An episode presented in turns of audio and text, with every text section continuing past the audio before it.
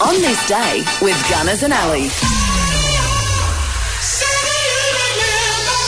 For quality Eternity Opal and Prime RVs, see Eternity Caravans WA, Dixon Road, Rockingham.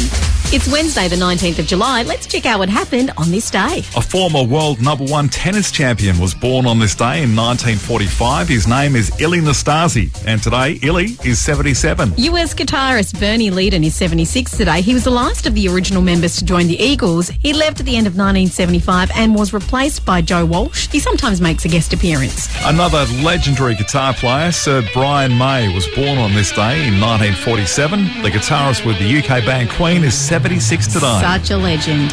Anthony Edwards, the US actor who's been in lots of TV series, including ER and Northern Exposure, he's 61. Perth girl, Monica Koss. Today, Monica is 56. Hey, Mon, happy birthday. Another Australian TV presenter, Catriona Roundtree. She turns 52. It's Katrina. What? Is it? Yeah. It's okay. Is it though? Yes. Because I used to watch her as a kid and I always thought she said her name was Catriona. Really? Another Australian TV presenter, Katrina Roundtree, today is 52. This guy's got to be up there as one of my favourite Marvel dudes. Benedict Cumberbatch, the UK actor, as seen in Doctor Strange, also The Imitation Game and Star Trek. Today, Benedict is 47. He's a bit of a legend.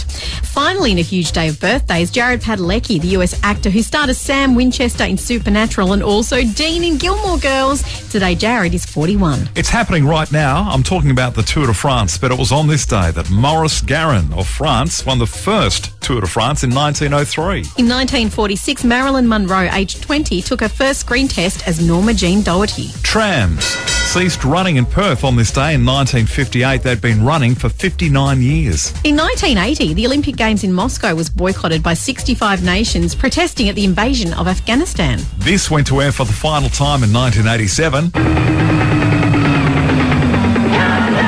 Yep, that's Countdown. In 1996, the Olympic Games opened in Atlanta, Georgia. Celine Dion was the big international star at the opening games, singing to 3.5 billion people, the biggest gig of her career. Remember when Australian surfer Mick Fanning was attacked by that shark? Didn't he punch it?